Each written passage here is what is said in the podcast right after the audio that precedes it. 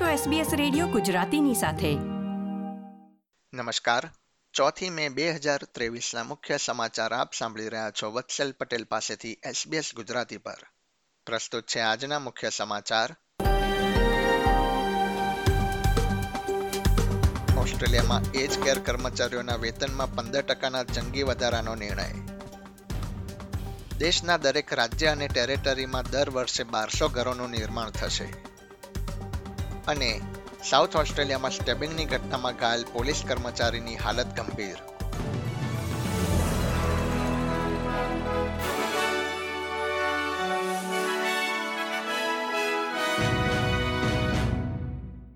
હવે સમાચાર વિગતવાર.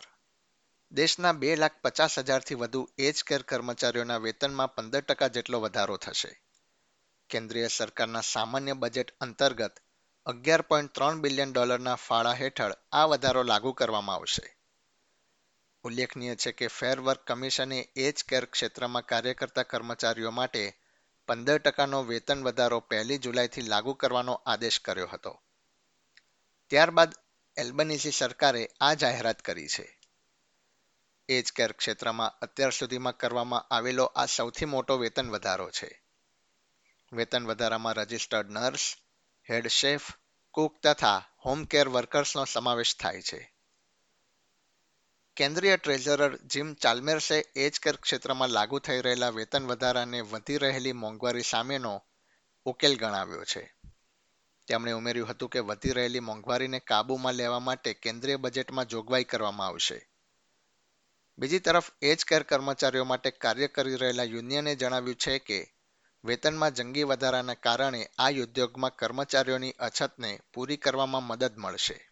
ઓસ્ટ્રેલિયાના દરેક રાજ્ય અને ટેરેટરીમાં આગામી પાંચ વર્ષ સુધી પોસાય તેવા બારસો ઘરનું નિર્માણ કરી આપવામાં આવશે. હાઉસિંગ મંત્રી જુલી કોલિન્સે જણાવ્યું હતું કે દેશના દરેક ક્ષેત્રને હાઉસિંગ ફંડ અંતર્ગત યોગ્ય પ્રમાણમાં અલગ અલગ ક્ષેત્રફળના ઘર બાંધી આપવામાં આવશે. મંત્રી કોલિન્સે એબીસી સાથેની વાતચીતમાં જણાવ્યું હતું કે લાંબા ગાળાના રોકાણકારોને આ નિર્ણયથી સ્થિરતા મળશે. સાઉથ ઓસ્ટ્રેલિયન પોલીસ ઓફિસર બુધવારે બનેલી સ્ટેબિંગની ઘટનામાં ગંભીર રીતે ઘાયલ થયા છે. વિવિધ સમાચાર માધ્યમોમાં પ્રસિદ્ધ થયેલા અહેવાલ પ્રમાણે સ્ટેબિંગ કરનારી વ્યક્તિની ઓળખ શિન ફેરિસ તરીકે કરવામાં આવી છે. બે પોલીસ ઓફિસર પર હુમલો કર્યા બાદ તેને ગોળી મારવામાં આવી હતી, જ્યાં તેનું મૃત્યુ થયું હતું. સાર્જન્ટ ટોડને ગળામાં તથા હાથમાં ગંભીર ઈજા પહોંચી હતી અને તેમની બુધવારે રાત્રે સર્જરી કરવામાં આવી હતી. અન્ય એક સાર્જન્ટ જોર્ડન એલીને પણ જમણા પગ તથા હાથમાં ઈજા પહોંચી છે. પોલીસ કમિશનર ગ્રાન્ટ સ્ટીવન્સે ચેનલ નાઇનને જણાવ્યું હતું કે સાર્જન્ટ એલી સ્વસ્થ થઈ રહ્યા છે અને તેઓ હોસ્પિટલમાં પોલીસ ઓફિસર સાથે વાતચીત કરી રહ્યા છે. ન્યૂ સાઉથ વેલ્સમાં એક પોલીસ કર્મચારી પર મહિલાની સાથે ગેરવર્તણૂકનો આરોપ લાગ્યો છે. ઓગણપચાસ વર્ષીય પુરુષ પર બુધવારે આ આરોપ ઘડવામાં આવ્યા હતા. મામલાની વિગતો પ્રમાણે લગભગ દસ વર્ષ અગાઉ બનેલી ઘટનાની બે વર્ષ સુધી તપાસ કરવામાં આવી હતી. મહિલાએ ઓક્ટોબર બે હજાર તેરમાં પોલીસ ઓફિસરે તેની સાથે ગેરવર્તણૂક કરી હોવાની ફરિયાદ કરી હતી. પોલીસ વિભાગે નિવેદનમાં જણાવ્યું હતું કે તે પુરુષની નોકરી અંગે સમીક્ષા કરવામાં આવી રહી છે. તેને ચૌદમી જૂને સિડની કોર્ટમાં રજૂ કરવામાં આવશે. રમતના સમાચારોમાં, ઓસ્ટ્રેલિયાની સ્ટાર ફૂટબોલ ખેલાડી Sam Kerr women's F A super લીગમાં ચેલ્સીને લિવરપુલ સામે બે એકથી વિજય અપાવવામાં નિર્ણાયક ભૂમિકા ભજવી હતી.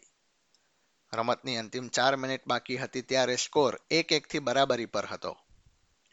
પરંતુ તેણે અંતિમ મિનિટોમાં ગોલ કરીને ટીમને વિજય અપાવ્યો હતો. શેમકરે ચેલ્સી માટે એકસો એક મેચ રમી છે અને તેણે અત્યાર સુધીમાં પંચ્યાસી ગોલ કર્યા છે. ચેલ્સી હાલમાં પોઈન્ટ ટેબલમાં ત્રીજા ક્રમે છે. સુડતાલીસ પોઈન્ટ સાથે ટેબલમાં પ્રથમ ક્રમે રહેલા માન્ચેસ્ટર યુનાઇટેડથી તે હવે માત્ર ચાર પોઈન્ટ્સ જ પાછળ છે. એસબીએસ ગુજરાતી પર આ હતા ચોથી મે બપોરના ચાર વાગ્યા સુધીના મુખ્ય સમાચાર.